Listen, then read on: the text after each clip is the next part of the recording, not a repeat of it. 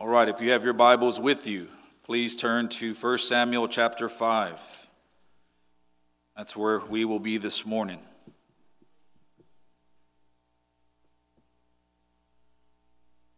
We are going to read through the whole chapter, so let's go ahead and get started. It says, "When the Philistines captured the ark of God, they brought it to Ebenezer, or from Ebenezer to Ashdod. Then the Philistines took the ark of God and brought it into the house of Dagon and set it up beside Dagon. And when the people of Ashdod rose early the next day, behold, Dagon had fallen face downward on the ground before the ark of the Lord. So they took Dagon and put him back in his place. But when they rose early on the next morning, behold, Dagon had fallen face downward on the ground before the ark of the Lord. And the head of Dagon and both his hands were laying cut off on the threshold. Only the trunk of Dagon was left to him. This is why the priests of Dagon and all who enter the house of Dagon do not tread on the threshold of Dagon in Ashdod to this day.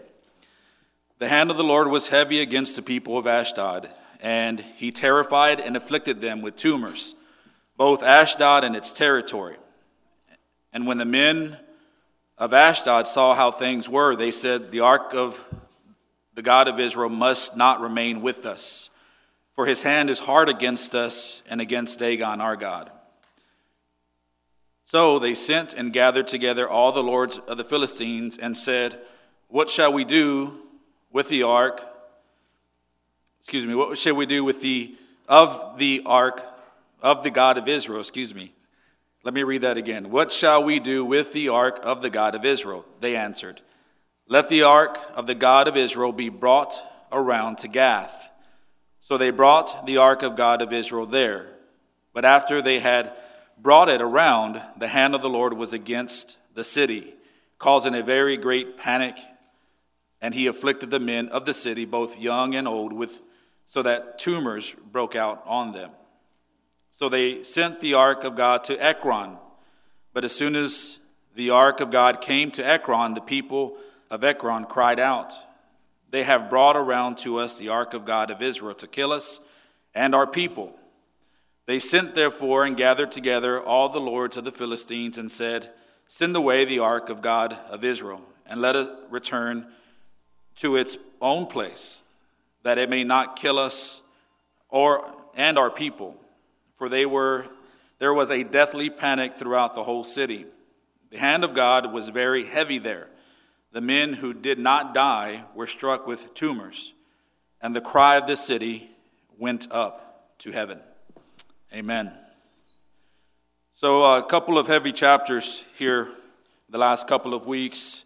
Chapter 4, we talked about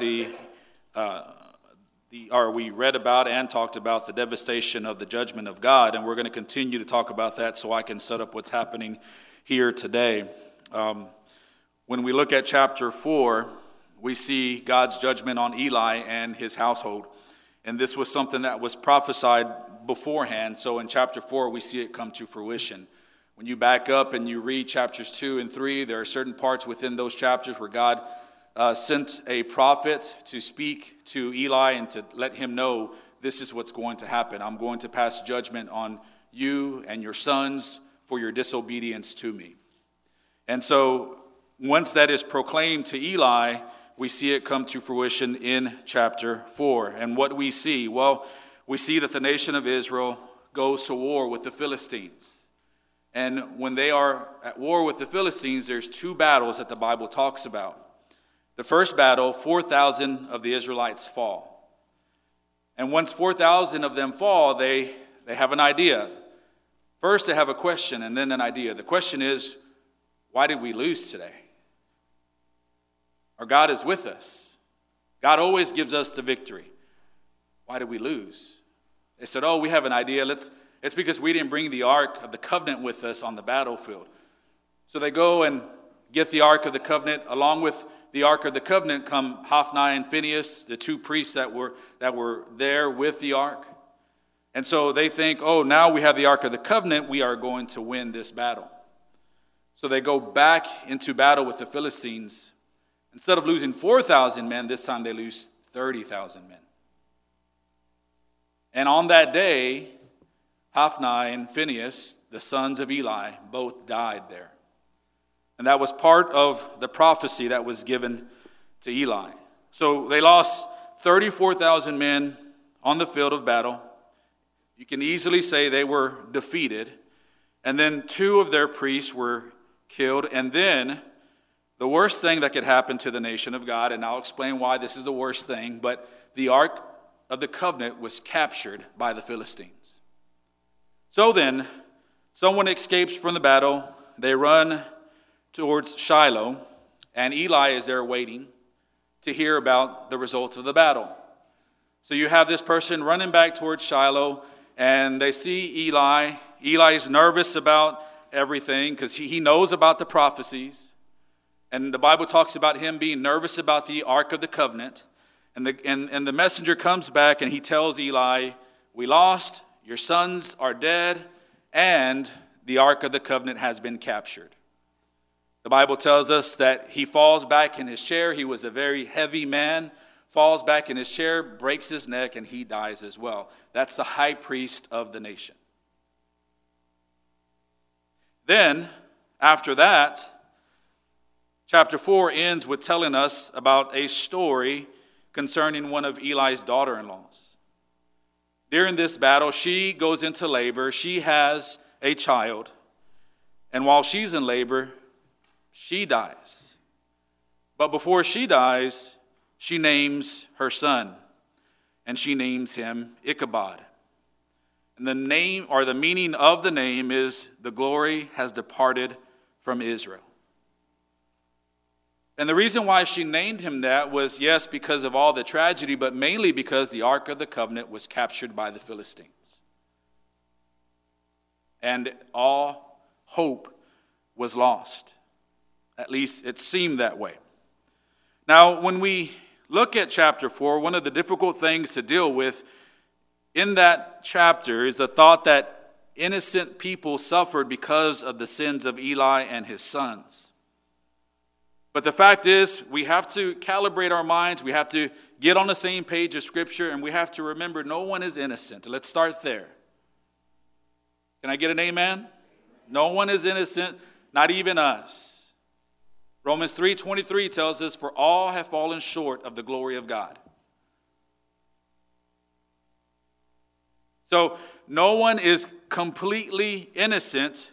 The fact that none of them had perished beforehand was an act of mercy from God. The same is true for us today. The fact that we know God is a complete act of mercy from God. Because we all know our past, we all know who we were, and we know who we would be if we did not have Christ. So that's the one thing that we see here, is that, yes, it's difficult to see, but sin, our own sin, affects other people. And that's what we see happening here. It's just this collateral damage that the nation of Israel is having to deal with because of the sin of Eli and his sons. After chapter 4, after reading all that, it would seem like the nation of Israel is done. Kind of reminds us of our own lives. I guarantee, as I look out in the crowd, every single one of you have been to the point where you're like, my life is done. I've messed up. Or maybe someone close to you has messed up so much, you're just like, I just don't see a future for myself. I don't see a future for my family. And yet God remains faithful. Israel's looking at their future, and it's like the Ark of the Covenant is captured. There's no future for us. But then God shows himself faithful in chapter 5. See, God is still seated on his throne. When we read in chapter 4 all the devastation that happens, it seems like things are out of control. It seems like no one is in charge. It seems like God has been defeated. He's been captured. But all along in chapter 5, we come to find out he is still on his throne. And that will always be true. It was true back then, it's true now, and it will be true tomorrow and forevermore. That's why he is the eternal King of glory. And for us, as we read chapter 5, it's important for us to see the Lord's sovereign hand in the situation.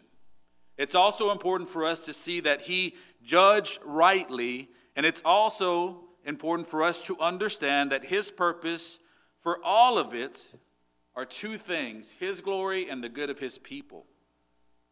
Those things never change with God. When we read things like this in the Bible, or if it's happening to us in our own personal life,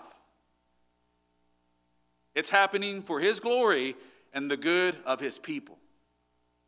If you are his people, then thanks be to God.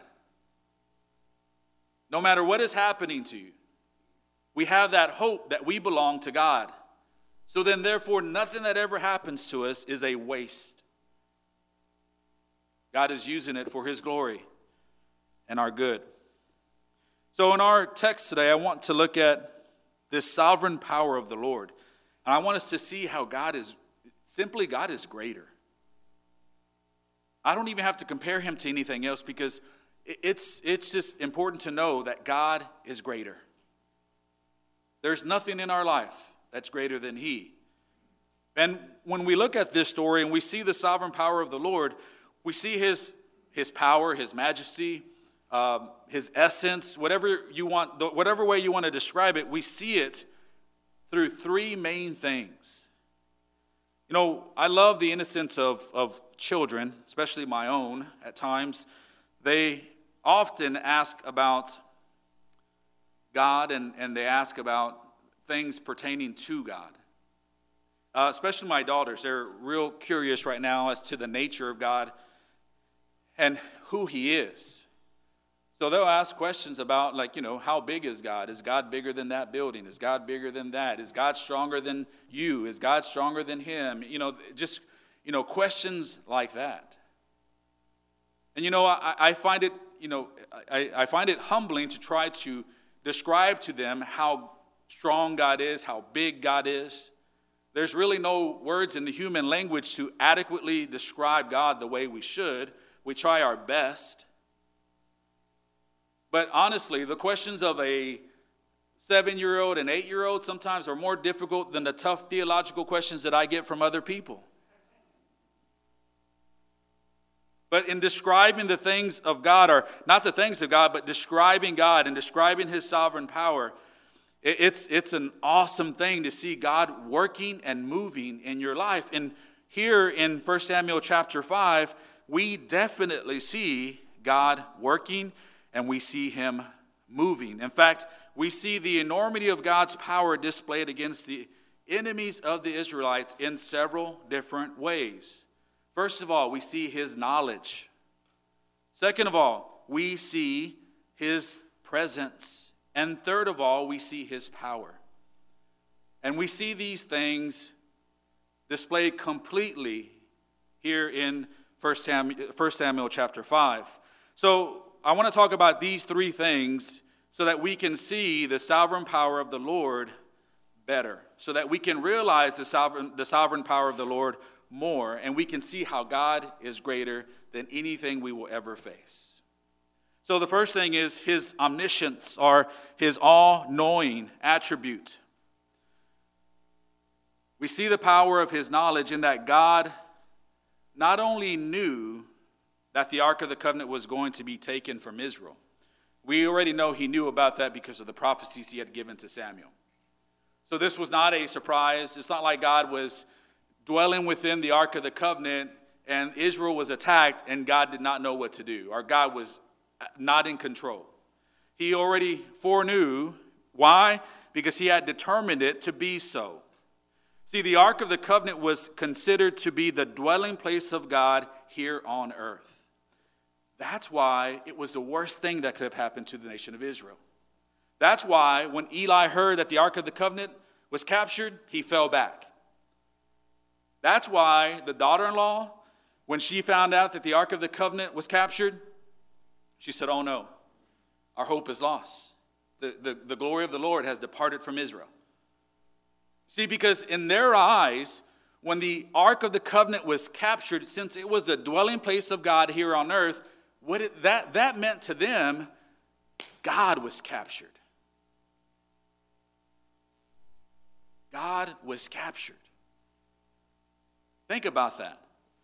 The God that saved them from Pharaoh, led the nation out, brought them to this place. They saw him do mighty miracles. No one could contain the power of God. Now the Ark of the Covenant was in the hand of the Philistines, their greatest enemy, and their first thought is, all hope is lost because God is captured. See, but God had determined the ark to be captured. Why? Well, first of all, in order to bring about his promised judgment on the nation of Israel for their sin, but also to show his captors who was really in charge. To show everyone that he was the eternal King of glory. See, God not only determined the ark's capture, but he also determined its release, because this is a simple fact. He, first of all, he cannot be contained by anything, but more specifically, he cannot be contained by man.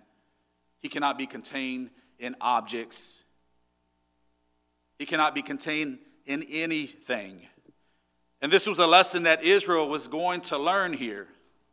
Now, as I think about that, there's something else that sounds very familiar, and it should sound very familiar to you as well. See, when God sent his son, Jesus, into the world, his followers were lost when his son was captured. Remember that? We get into the Gospels, Jesus is captured, even though Jesus tells them beforehand, "I will be captured. I will be crucified. I will rise again." There we go. We see the same omniscient power of God. Telling it before it was going to happen. But when he's captured, what happens to all the disciples? Boom, they scatter. They don't know what to do. Their life is falling apart. But we know that God had determined beforehand that his son would be captured. In fact, that was the reason why he sent his son. He sent his son to die. So as a disciple, you're looking at your Messiah. He's captured. You're thinking, oh no, they have captured God. Here it is all over again. But God had a purpose in it. Just as he had determined that his son would be captured, he had also determined that he would be released. Why? Because the power of the grave could not contain him. See, there is this connection of what we're seeing here in 1 Samuel chapter 5 and then what we see in the Gospels. But it's not only about his omniscience, it's also about his omnipresence. God is everywhere, and he shows that here in chapter 5 as well. See, once the Philistines captured the Ark of the Covenant, it was customary for them to take that relic, that's what they saw it as a relic, to take that relic and take it to their place of worship, temple, and place that in the presence of their God to show it as a trophy, to give it to their God to say, look, you have given us power to defeat the Israelites today. Dagon, here's your trophy. And that's exactly what they do. They grab the Ark of the Covenant, take it back to their temple, put it in the room with Dagon and no telling what other idol they had in there. And they thought they had captured God too. They celebrated, and they thought they had the victory forever. They thought they had finally crushed the Israelites, because this was the first time that they got their hands on the Ark of the Covenant. Now, although the Ark of the Covenant was considered the dwelling place of God, this is what we have to understand about God and his omnipresence. He was not restricted to the dimensions of the ark. He was not restricted to that. No, we know the genie, and we understand that a genie is a fictional character, but one thing about that makes it so interesting about a genie and a genie's life is that it's an all-powerful being, but restricted to a very, very small space. And sometimes that's our image of God. In more ways than one. Sometimes we abuse prayer and we treat God like a genie. We want to rub it, make our three wishes, and then move on. We know God is greater than that. But we also know that God is not contained in any building, any place of worship. He is omnipresent. He is everywhere. In fact, Scripture says that God says about himself, "Heaven is my throne and the earth is my footstool. What kind of house will you build for me, says the Lord? Or what is the place of my rest?" There is nothing that we can build that will contain God. That was something that the Israelites would find out soon enough. See, the Lord's presence was not restricted to the ark. And when we look at our lives, his presence is not restricted only to us or only to a certain place. We must understand that God is everywhere, and that's why he can handle anything. I like to bake.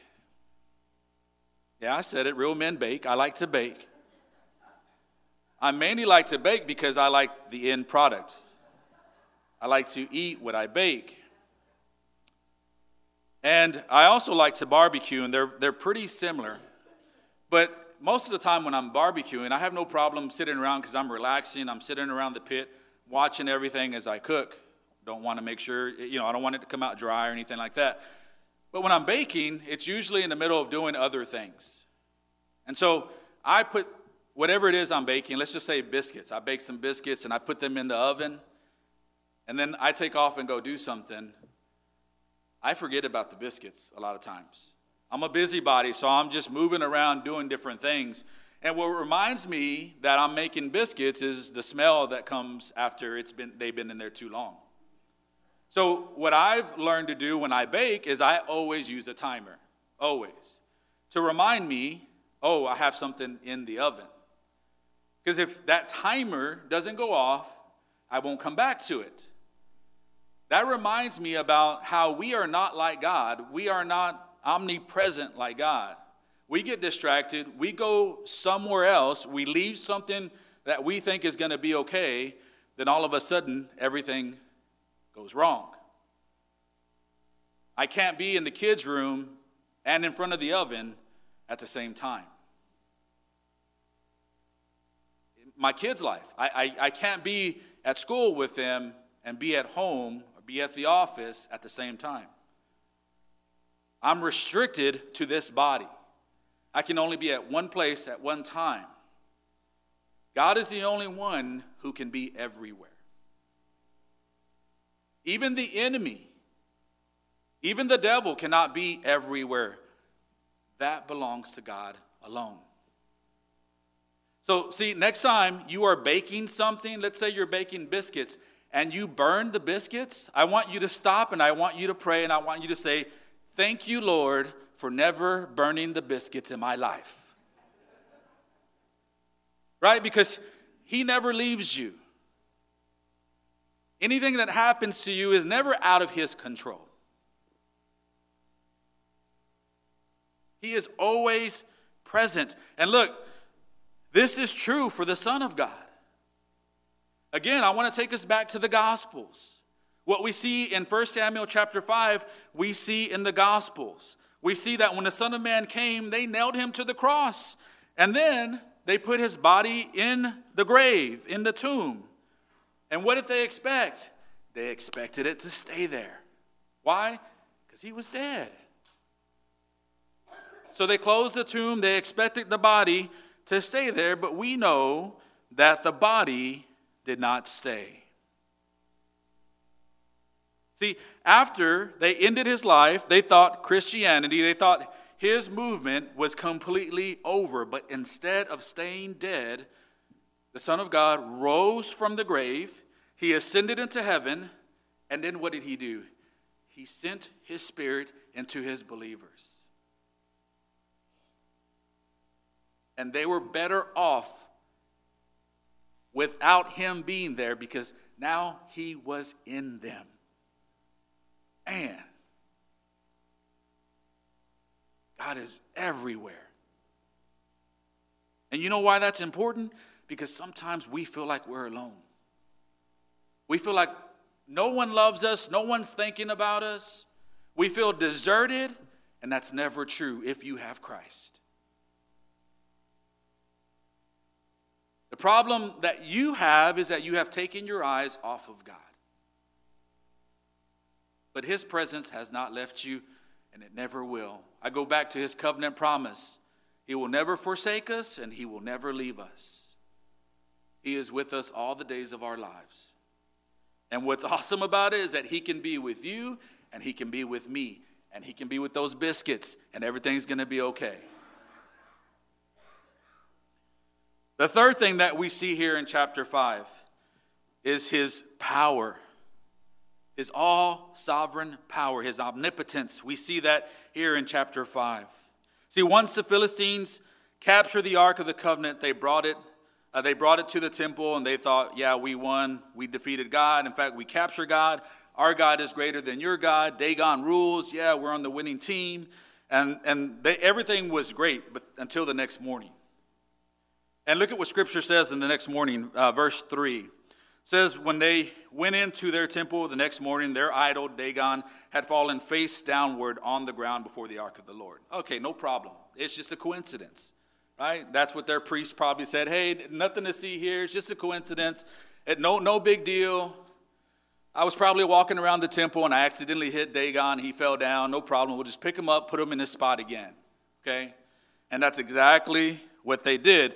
Now, what this symbolized was a posture of submission and worship, right? But it could have been a coincidence. Okay, God fixed that the very next verse.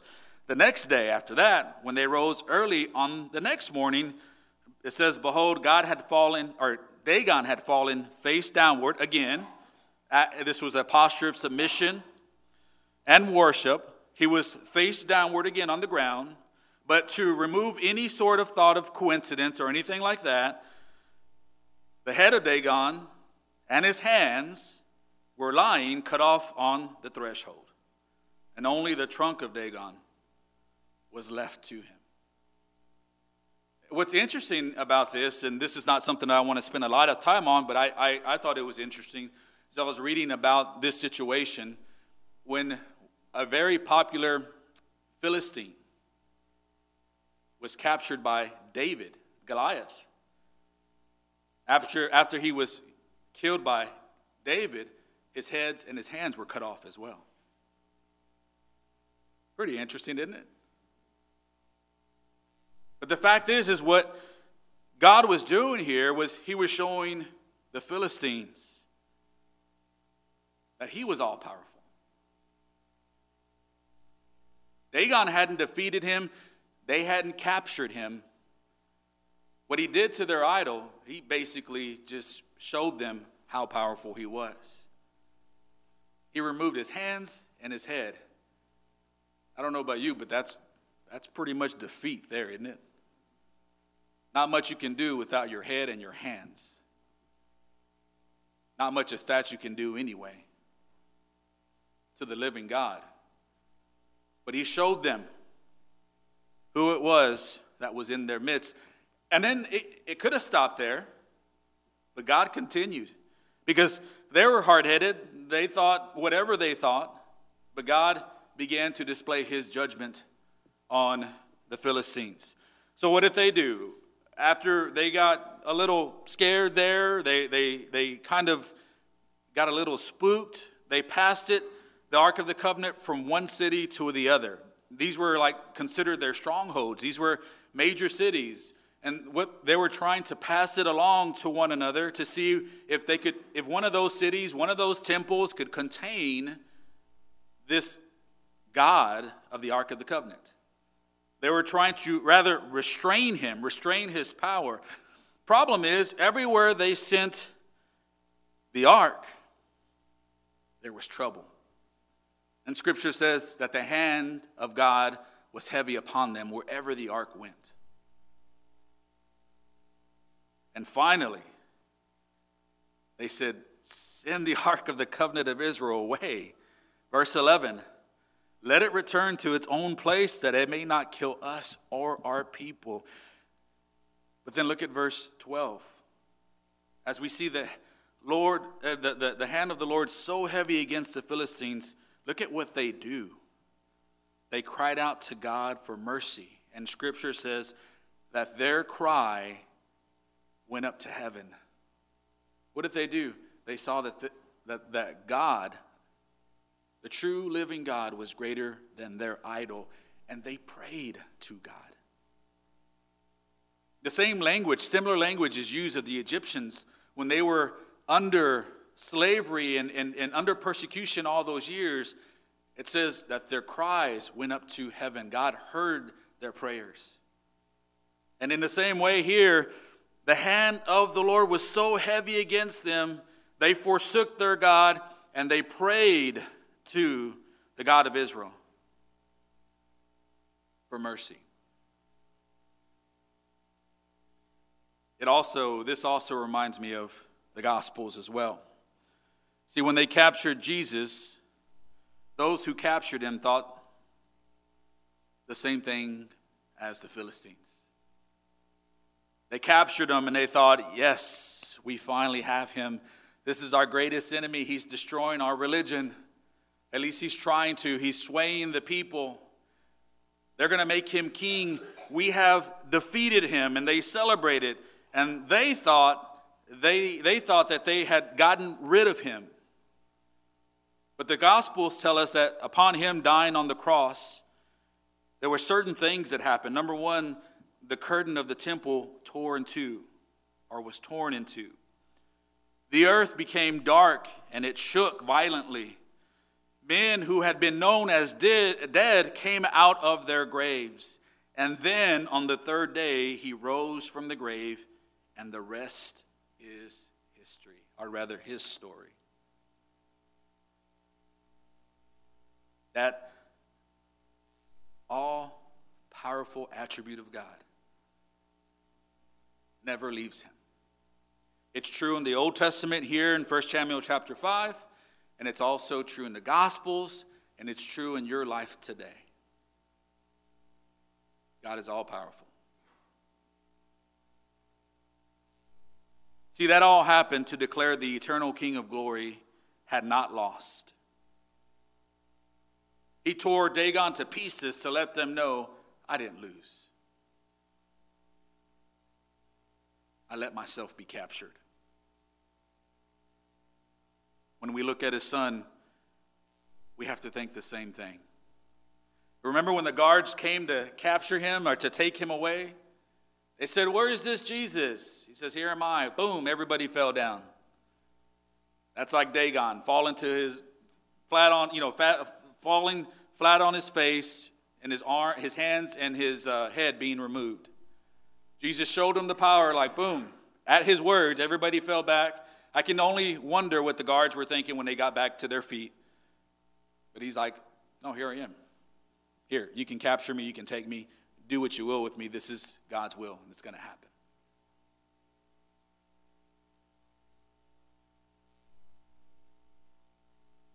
This all happened so that the mercy of God could be bestowed upon us, by the way. See, God had not lost when Jesus was captured. In fact, he was captured in order to defeat our greatest enemy. And that's the enemy of death. Through Jesus dying, of him being captured and dying, he defeated death for us so that in him we who believe might have the righteousness of God. He died so that we could live. See, I can't help but see the imagery of the cross here in 1 Samuel chapter 5.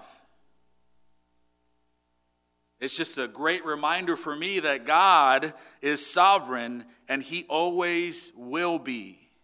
He is the eternal King of glory. He is the only one who is all-knowing. He is always present and he is all-powerful because he is God Almighty. So as we look at this, what should we do? What should we think? Because this is very important for us to know this about God and know this about his nature. Well, one thing we can always have, because we worship a God like this, is that we can always have hope.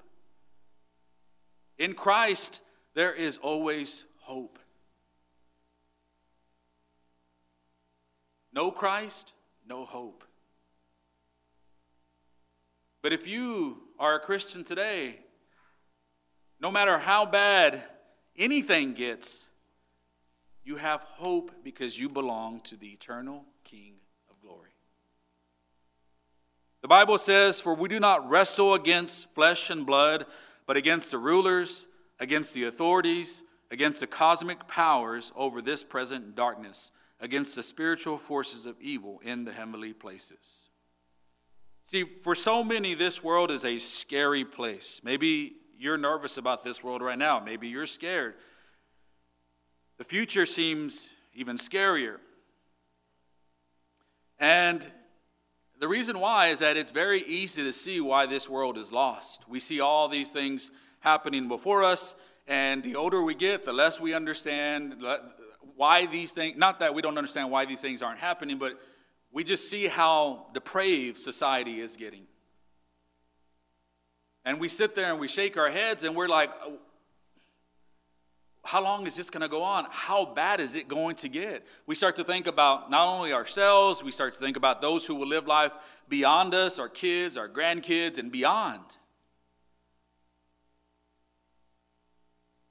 Maybe it's not even in the future. Maybe there's something that you're going through right now that's making you lose faith in the sovereignty of God.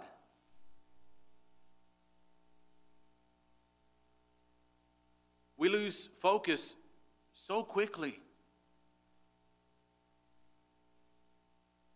That's why faith is so important. That's why doctrine is so important. Because our hearts are deceitful, because our hearts just go based on emotion. And if things are going well, then things are great. But when things start not going well and they get out of our control, we think and we forget, oh, we serve a God who is sovereign. He knows my situation. He is with me. And by the way, he is all powerful. There's nothing greater than he. We forget that. So, but when we look at this world, we see that it's lost. We see that society, that they do what ought not be done. We look around and we see that people applaud the murder of babies. We see that happening and we scratch our heads like, how can people come to that conclusion that it's okay to do that? But even further than that, they try to change what God intended to be the family unit. And it's accepted. No, in fact, no one wants to talk about it. No one wants to say anything because why? They know things will happen to them if they say anything. If they say, no, God designed the family to be a father, a mother, and children.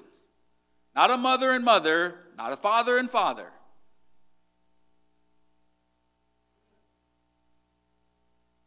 So there's all these things that is happening in this world, and we see it, but it even goes beyond that.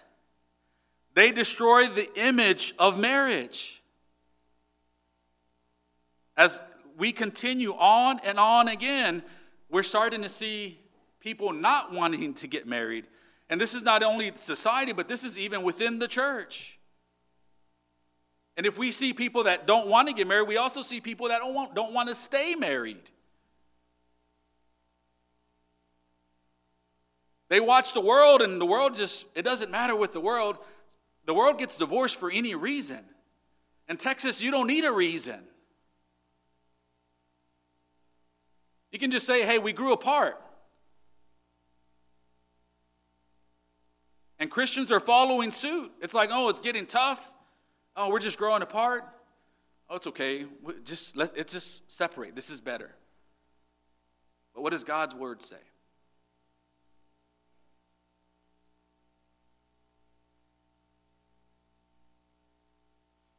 Society seeks to silence the word of God. Just keep it down. You can speak about anything you want. You can be as vulgar as you want. But don't mention the gospel. Just don't do it. Because that gets people really, really angry.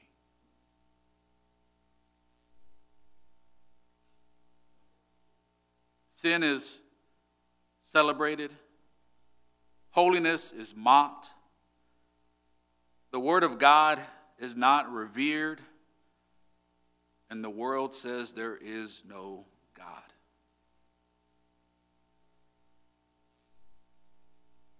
For the Christian, and maybe for some, they look at the world and they say, where's my God?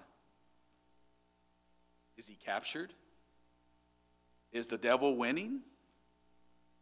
These are things that may pop into our heads, and that's why a sermon like this is very important for us to know that, no, the devil is not winning. This is not out of God's control. God is not surprised by this. God is still on his throne. He is still with us.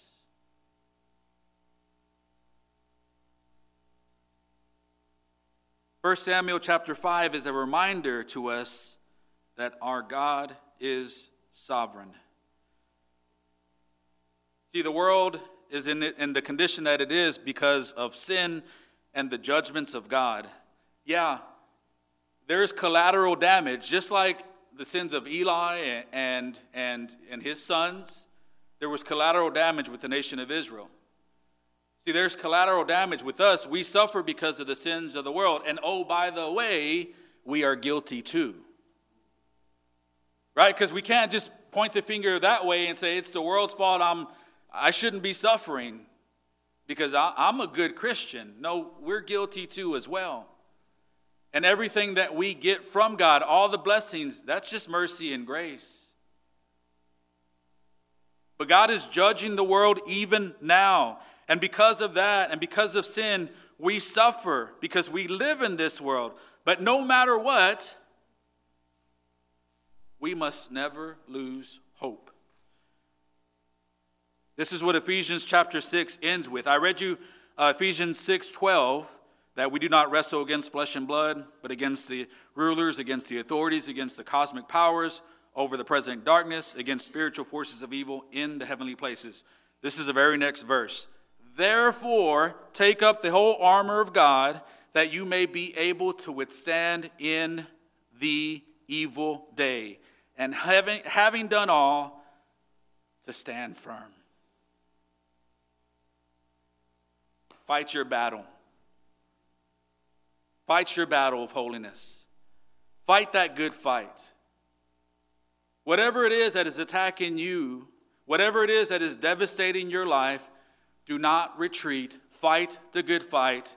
Stand firm, knowing you belong to the eternal King of glory.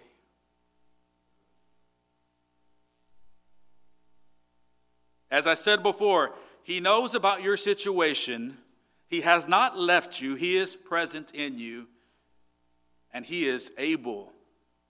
He is able to bring about his will in your life. What we have to learn is we have to learn to trust him. We have to learn to trust him, and we have to learn to live by faith, not by sight.